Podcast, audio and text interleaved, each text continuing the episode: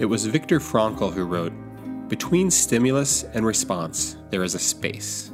In that space is our power to choose our response, and in our response lies our growth and our freedom." Right now, we're all collectively in that space between. And the question for each of us is, how will I respond? That's a hard question to answer, because nothing about right now feels normal. No, this is beyond normal.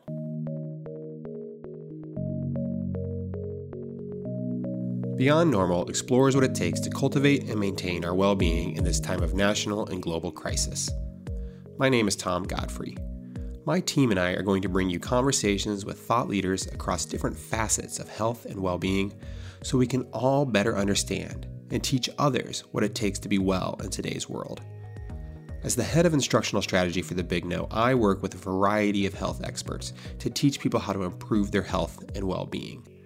And what we do is built upon a pretty basic belief that well-being isn't something you just have or don't have. It's actually a set of skills that you can learn. But learning is really hard when we're stressed. And my God, are we stressed right now? We're beyond stressed. And that stress is creating feelings we may not recognize and driving behaviors we're not that proud of.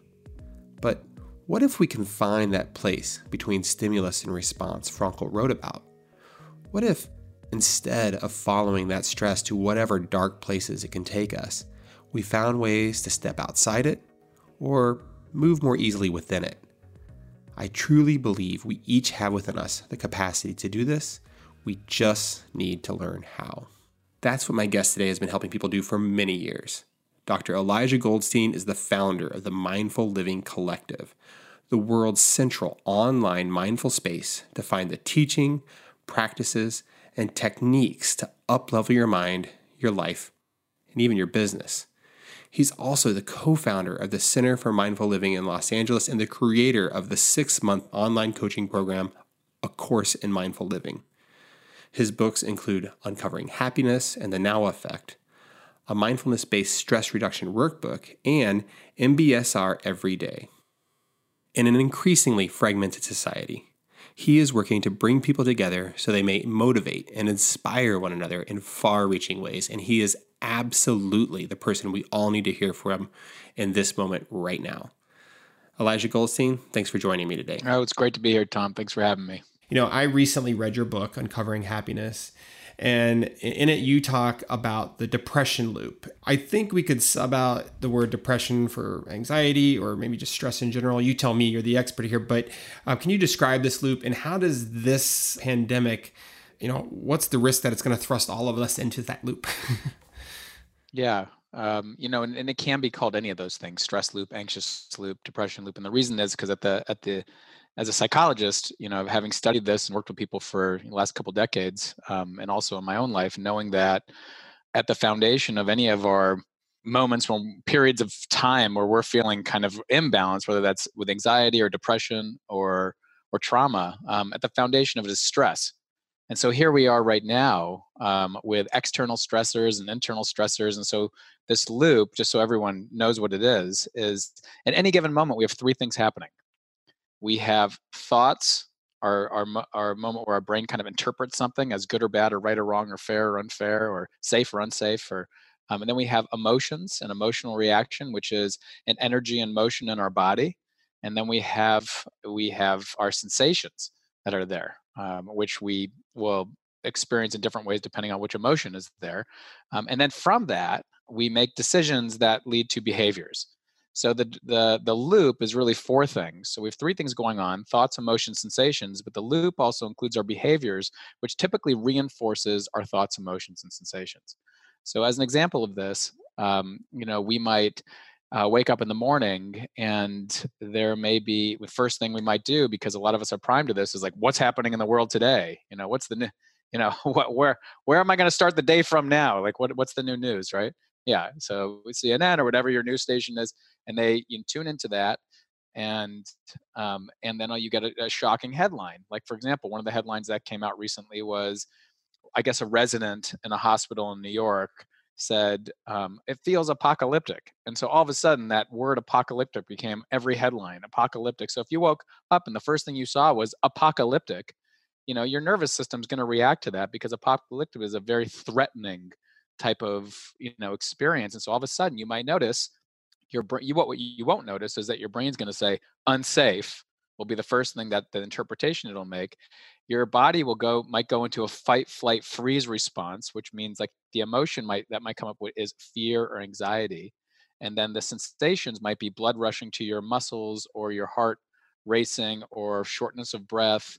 And then you have those things going on. So what you choose to do, the behavior is either to continue to read further into more news things that are going to verify this or whatever. Maybe you look at the stock market next, or maybe you look at, you know, whatever you do, and you'll continue to stay stuck to that. Or you might just start getting a little frantic, or you might start stress eating, or you might start, you know, you might start going into behaviors that are attempting to soothe you, but are reactive. Or if you've practiced this for a while, maybe you say like, whoa, man, you know, what do I need right now is to take a step away from this news and take care of myself. But you might go into one of those behaviors. Yeah, I know I have stress-eated while watching the news. You're right, you could do it all. Yeah, I'm a multitasker.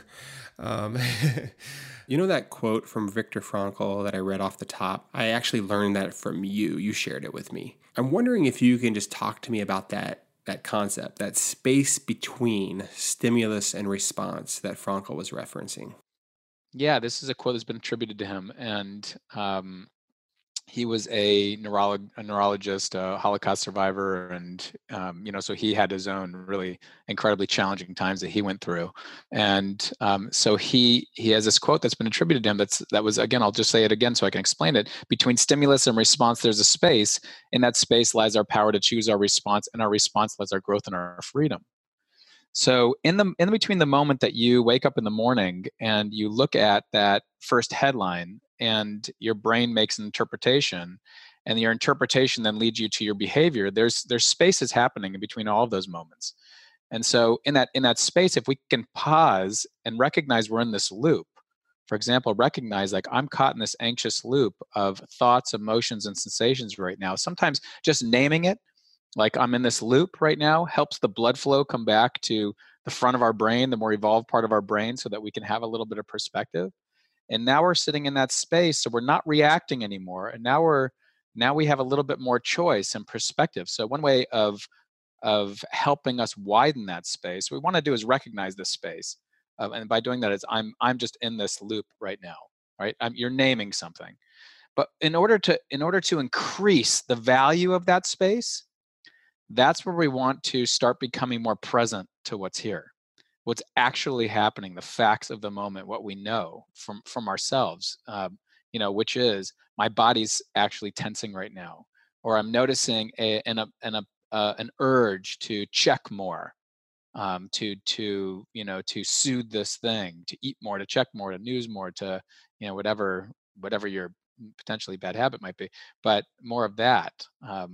And so what you do is you notice your body in this fight, flight, freeze response, and you take a deep breath and you soften your body for a moment. And what you're doing right there is you're widening that space between stimulus and response so you can become more present and to the choices that are here. And when we step into that space between stimulus and response, soften our bodies, take a deep breath, we allow for the possibility to question or to ask ourselves what we're actually needing in that moment. It might not be that bag of potato chips. It might not be more news. It might be that, like, you know, look, I got kids I got to take care of. I got work I have to do today, or I got a parent I need to take care of, or I have someone with COVID in my house. You know, we might say right now, I need to tend to them or make sure I'm being really clean, you know, and taking care of myself right now. This is really what I need right now. I could check that news, but I don't need to check it all the time. I don't need to give into these obsessions, but we allow ourselves to make a different choice when we do step into that space between stimulus and response, because there is more possibility and choice. Sometimes another way of saying that, Tom, is that space between stimulus and response is called a choice point. And so the question is, you know, where do I recognize the choice points in my day to respond skillfully, or to respond in ways that are supporting what I need or making contributions to the world, helping other people, whatever is going to be helpful for you in that moment. That's great. I like that. At the same time, I find it challenging, and I'm in a similar boat as you with everybody in the house, 3 kids, similar ages even. And so the stimuli are always here. Yeah. I have this super cute 6-year-old girl and my middle child who's like really challenging too, and I am tired and cranky, and I feel bad because I'm like getting mad at her and losing my cool with her because she's not doing her schoolwork, if I will, but my house has never been a school before, so why should I expect that, And so anyway, I'm just like, that's my challenge, is like, how do I step out of it when it follows me around? Yeah. That's a really good point. I think a lot of people listening right now have a similar situation, not necessarily with their kids, but are finding that they're in a constant, there's a constant state of stress that's, kind of coming and going, but more frequently than usual right now. Or maybe there's a constant underlying humming that's there of anxiousness and stress, or maybe like, some like I'm on the edge of my seat to see what's coming next type of thing, and so you're basically, your nervous system's on high alert. And what we know is that the first thing that flies out the window for all of us in times of heightened stress is our self-care, and that is absolutely paramount. And one thing, just to relate it back to what you said, Tom, one thing that is really critical with our self-care is to be incredibly forgiving and compassionate with ourselves during this time. Because yes, the worst can come out of us sometimes. I mean, the best can come out of us, but the worst can come out of us when stress is high, because you don't have time to deal. You're in a survival state. If your daughter wants like that extra bag of potatoes, or doesn't want to adhere to the rules of the house, or whatever your structured rules are in your mind, like your brain's gonna go the road most traveled, and so it's gonna go like straight to frustration or like clamping down, because there's no time in our minds anyway. So time for this, type of thing. And so it's like you're inside my head right now. Yeah. Okay. But so taking care of ourselves on a regular basis right now is absolutely paramount, and that's the priority right now. But if you don't take time to take care of yourself, and then of course there's the common thing about your take the oxygen mask before the other person does, right? Everyone's heard that metaphor. Everyone's heard it. But the question is, are you doing it? Because I will tell you, if you practice some way of taking care of yourself as a priority, you will get through this and be stronger on the other end of it. And so what that looks like for me, and it's something that's very simple, and this relates back to the whole stress loop or anxious loop that's there, is without even taking any time out of your day. Everyone always likes to hear that, right? Without even taking any time out of your day, be on the lookout for when your body is tensing. So is it, and then see if you can identify it. Does it tense at certain times of day? Does it tense in relationship to certain contexts of you being somewhere? Does it tense in relationship with certain people? And then what you want to do is make a plan for yourself. So see if you can just identify that. No big deal, right? That doesn't take a lot of effort. And then see if you can be actively softening your body and taking a deep breath in those moments. Because then what you're doing is you're conditioning, meeting these difficult moments in a different way. In other words, you're no longer reacting from the stress loop anymore. Instead, what you're doing is you're relating to it and choosing a different response.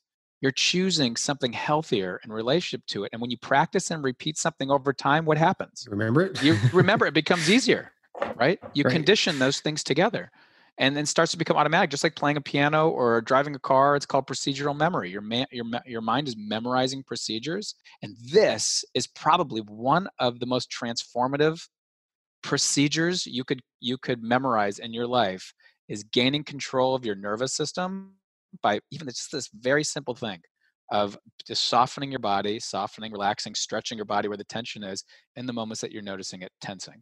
And so those are just kind of some steps to do that. You know, the other day when you and I were talking to prepare for this conversation, you shared with me something else I thought was really interesting.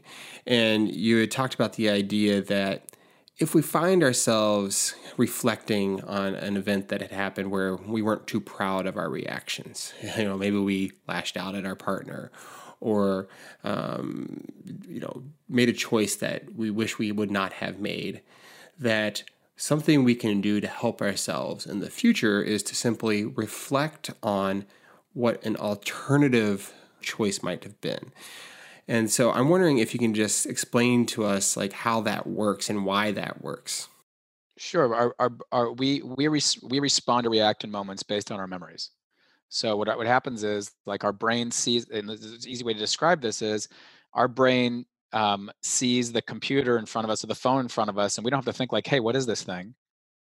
You know, we've been introduced to it. Our brain's memorized like what it is. So we see it. It goes in through our eyes, goes back to our brain. Our brain, you know, does a little filing thing and says, oh, I've seen a picture of this before. It's a phone. And we see is like, we see it and we just know it's a phone, right? So what we're trying to do in the scenario that you're doing is, in other words, what you're saying is you don't need to be perfect at this thing, right? You can make mistakes. You can kind of, you know, act imperfectly with your kids. You know, at times that's going to happen. You can expect it. You can act imperfectly in your life, not always sticking to the best habits, you know, even the best intentions that you might have during this time or beyond this time. But what you can do is after you make an error or after you look back and say like, oh, I could have done that a little differently. You notice the way you know that is you feel a little guilty or you have a regret. And regrets and guilt aren't bad things unless the guilt's unfounded, of course, meaning like you didn't actually harm anybody or do anything bad. You're just feeling kind of guilty because you have some kind of Jewish or Catholic guilt or something like that, right? But in these types of cases, you could look back onto the moment and bring it back to your mind. Let's say a moment, and you replay it in your mind. But instead, in this replay, you're imagining yourself doing what you thought might have been more skillful. Like instead of yelling at my kid, instead I noticed the stress rising in my body, my thermometer rising, and I was able to do what we were talking about before, which is kind of soften my body, take a deep breath, and let them know, like, you know what, my thermometer is getting really high. I need to take a little break right now. And you go take a break, and then you meet the situation differently. Or maybe you see that your kid in that scenario, you see that your kid is also a little bit dysregulated, really just wants your attention in that moment, and wants to share a story with you. And so you're able to kind of soften and respond to them and say, like, I really want to hear this story. I know this is so important to you. You know, right now I just have finished cooking dinner, and then, you know, and then we're going to do it right afterwards, or something like that, whatever, right? Because what you're doing as you're reflecting back on that is you're creating a new memory. Just by visualizing, you're creating a new memory. So, but you're creating a context-dependent memory, and you know, and our memories are, you know, based on, you know, a lot of them are based on context, so that we can like remember. And I think I shared with you in a separate conversation that the reason for that is from an evolutionary perspective, we needed to remember where we stored our food underneath that tree. You know, there was no signs back then, you know, no street signs or anything, and so we needed to remember it's by that tree that had the sunshine behind or whatever. And so our memories are based on that. So we create a new conditioned memory. And then the next time that happens, if we do that with some level of practice and repetition, we create more memory. Our brain will reach back in that moment, and there might be a moment that slips in between that space between stimulus and response that says, oh, here's another option, Tom. You know, like, hey, you know, like, whoop, oh, remember? And then what you might notice is just an awareness of your body tensing and you taking a moment to soften it. That's kind of what you noticed. But your brain, the way that worked was your brain saw that memory that you created with that reflection. It reached back and said, like, here's another option, try this, you know. And so then you're able to retrieve that and take action with it. You're more likely to be able to do that. You increase the probability of it. Yeah, I find that's fascinating. So earlier when I talked to you, you mentioned we talked about the idea that we're at risk right now, that a lot of people who have never battled with depression before are all of a sudden going to find themselves, you know, actually struggling with it, or anxiety. So what are some of the signs we should look for that tell us this is shifting from just being really stressful to being a more serious condition? And then what should I do about that? yeah, I do believe that there's going to be an increasing mental health crisis as a result of this. People losing their jobs, people feeling increasingly self-isolated. I was talking with someone the other day, and I'm like, well, how many people are, and this might be you listening on the other side of this, but how many people right now are quarantined and they live alone? And so for how long can we do that? And so we need social connection to thrive. We're a species that thrives on connection, and connection's at the epicenter for well-being. And so as the connection deteriorates a little bit with some of the people who might be your closest people, it weakens a little bit because you're not seeing them in person, you're not getting the hugs, you're not getting the physical connection or the in-person connection. Virtual connection's good, better than nothing, right? And yet the physical connection is so important. Then we might notice that the mind starts going into, you might notice yourself be feeling a little bit more imbalanced. Or for me, what I noticed as an example, a handful of days ago, was I started noticing myself feeling a little down and realizing that really what was there underneath that was this grief. Like this loss of these connections that I have. Like I miss seeing my sister, and I miss seeing my dad, and I can't see any of them right now because, aside from the quarantine that's here, my mom and my dad are both older, and they're, high risk. And so certainly can't expose them.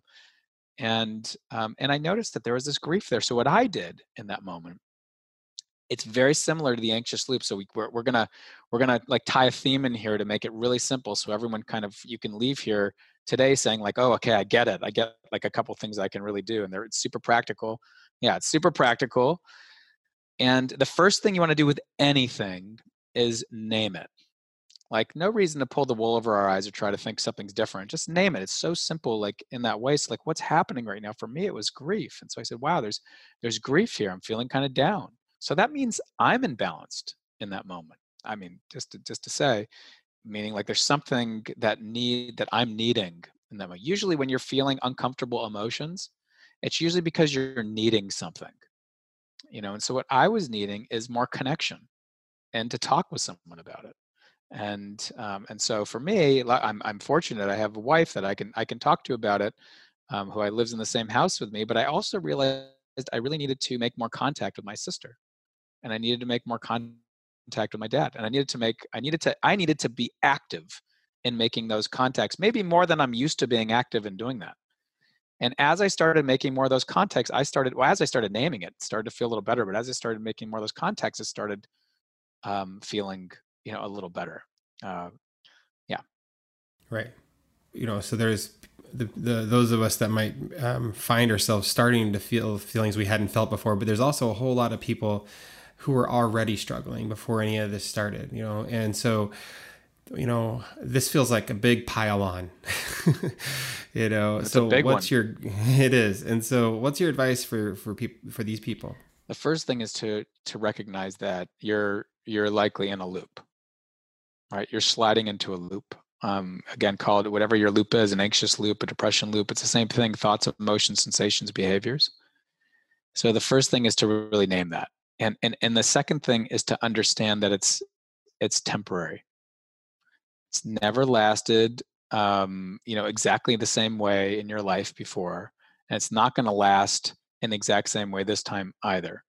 There may have been for some people, there might be an underlying constant hum of a certain feeling that they felt like their whole life. But if you look at the surface, if you go a little higher up, you'll notice that there's waves of this stuff that are here. And right now is a wave. So it's temporary.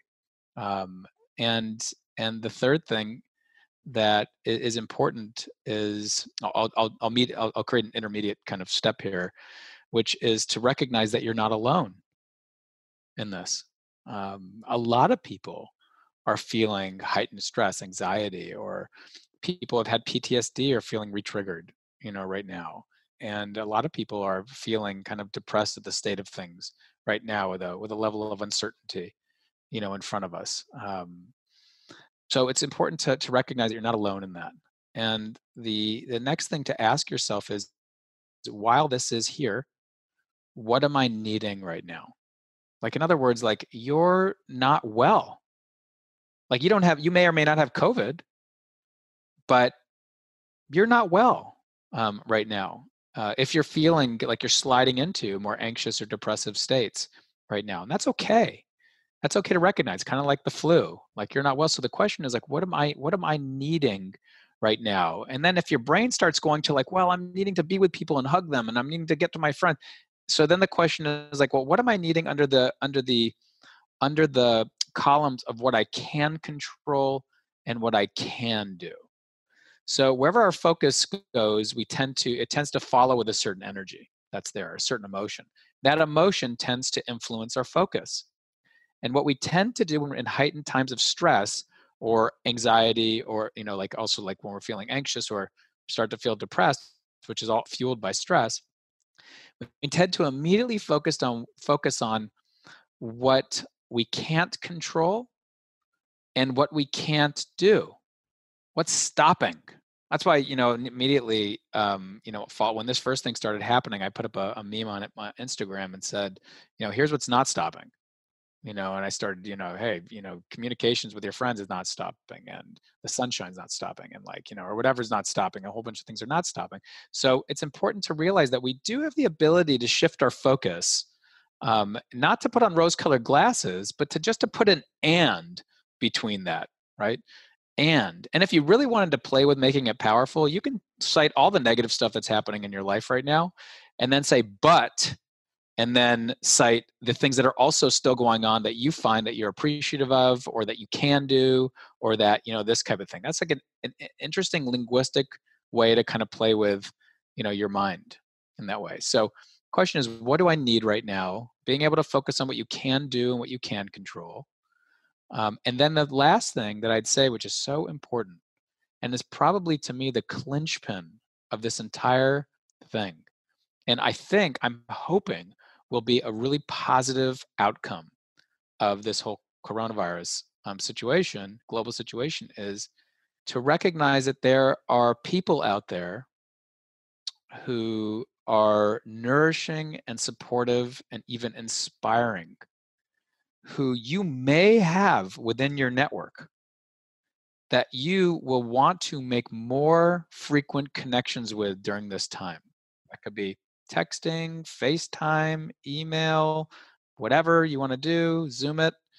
And there are people who are also supportive, nourishing, and inspiring who you may not know yet, who are out there and can support you. And there are numerous, and this may be foreign to your past way of living, but there are numerous virtual spaces that these people are collecting around.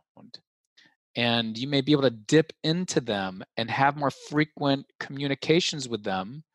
And that is part of your mental health prescription right now, is to make more regular and frequent contact with people who are nourishing, supportive, and inspiring to you. Because that, again, the foundation of our well-being is connection.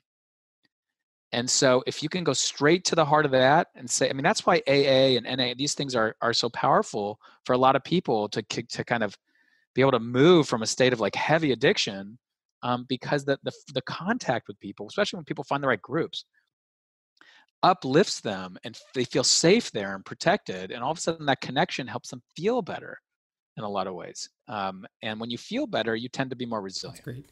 Well, I hope that people are finding this nourishing. It is for me. And Elijah, it's really a feature of every one of these podcasts we are creating. We want to make sure we are a learning organization. We want to make sure that we're always giving somebody a way to put into practice something small to start moving toward better. And so I'm wondering if you can give us all something simple we can try to more quickly find that place between stimulus and response that we talked about, like a tool or a practice that we can maybe just take advantage of to maybe soothe our own nervous system, as you say, and as a kind of a takeaway for everybody. So simple.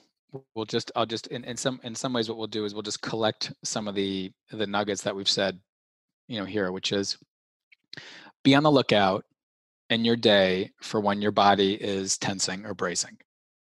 right? And oftentimes people don't remember that their face is part of their body, but your face is also part of your body, and that you may feel tension or bracing in your cheeks or your forehead or behind your eyes, but be on the lookout of your shoulders, your arms, or your hands, or whatever. Be on the lookout. And then in those moments, soften your actual body, like soften your actual muscles. Some people say, well, what does that mean, soften? Well, I mean, actually, like literally relax your muscles. And some people say, well, I can't relax my muscle in that moment. It's just too tense. And so then there's an opportunity to just stretch that muscle. It's just, you don't have to like do a 30-minute yoga session in that moment. Just literally like put your arm across your chest and open up your back, open up your shoulder muscles, or like massage your face for a second. Take a deep breath and bring your breath into that area of your body and expand that area. If it's your chest, as an example, your stomach, and so just, that's the simplest thing. Then on the exhalation, just in your mind, just say release. Just say release. It's almost like you're blowing that out. Not that that means that it'll all of a sudden release, but we're talking about practice and repetition over time makes things automatic, right? So the key to this is recognizing that it's a practice. And just like learning to play piano or driving a car or doing anything, it's practice and repetition. That's what layers it in. So don't worry about the immediate outcome. And be more concerned about the practice and repetition with that. For a bonus, as I mentioned earlier, if you want to like pay attention to where you feel like these are happening most often for you, like in conversations with certain people, certain areas of your house or whatever that might be, that will kind of highlight to you like where you can be prepared to do this type of thing. So that's like the super simple thing. And one thing you can just do is just name it to begin with. I'm in the loop right now. Just say, I'm in the loop. I'm in the stress loop. I'm in the anxious loop. I'm in the loop. Right? And then just see, where am I bracing in my body, and see if you can soften or open up or stretch. That's the simplest thing to do. If anyone's interested in like a next step, the next step is to ask yourself, like, what am I needing right now? Like, is there something I'm needing? Like with my grief, I needed connection. And I needed to like actively put that more in my life than I'm used to doing, because it's like coming maybe in my life. I'm in the river, right? I'm in the stream, where now I have to be more intentional and active with it. And that's been helpful. But for you, you might need to go get some sunshine on your face. You might need to take a walk. You might need to go get some space. You might need to nourish yourself, because maybe you haven't eaten all day. Maybe that's the issue. What am I actually needing right now? Physically, emotionally, it could be any of those things. So that's like just a second level to that. And then on the third level, I would just say, be aware of the people you're making your most frequent contacts with. Ask yourself the question, are these people nourishing, supportive, and or inspiring to me? And how can I make more frequent contact with people that are nourishing, supportive, and or inspiring to me, either within my network or outside of my network? And that the whole reason I created this Mindful Living Collective is because that's where these people are all collecting. And so we can find them all there, in one space. But you may already have those people in your network, and that just means you just need to make more active, frequent connections with them. All right. Well, thanks, Elijah. And that I think that brings us to our close. So I want to thank you, Elijah, for sharing your wisdom and advice with us today. And before I let you go, maybe you could just tell us again about this initiative you have going on with the Mindful Living Collective to make it kind of available to everybody. Yeah. So we just because of what's happening right now, there's a greater need for people to be able to drop in and learn and connect with each other. And so this Mindful Living Collective has a full training library in there that has short things that people can connect into to learn how to use, let's say, mindfulness or things like that to help them with their anxiety or their stress, or learn how to work with negative thoughts, a variety of things like that. Has a whole stream of meditations in there. But to me, for what's happening right now, what's most interesting is these mindful living circles that we're creating, which are going to starting out right now and are going to proliferate to be able to drop in, connect, and share with a handful of people in a way that's going to give you more of a quality connection that's not usual in everyday life. Which, when your nervous system takes in that quality of connection, that's incredibly nourishing and supportive, and will help support you with more resiliency through the rest of your day and your week. And we're looking to have these kind of going like daily. That's such an amazing thing you're doing, Elijah. And thanks again for joining us today. And thank you all for listening. Look, I know what we all want. We all just want to get back to normal. But I think we have to accept that normal, that's over. And while that's hard to hear, if you really think about it, for a lot of us, normal wasn't working in the first place. Normal was stressing us out. Normal was making us sad. Normal was making us sick, tired, bored. I think we can do way better than normal. If this whole thing was going to be worth it, we have to get beyond normal. Beyond Normal is a production of The Big No, where renowned experts teach the skills of health and well-being on demand. You can learn more about our licensable and custom health content solutions at thebigknow.com. That's thebigknow.com. My name's Tom Godfrey. Goodbye.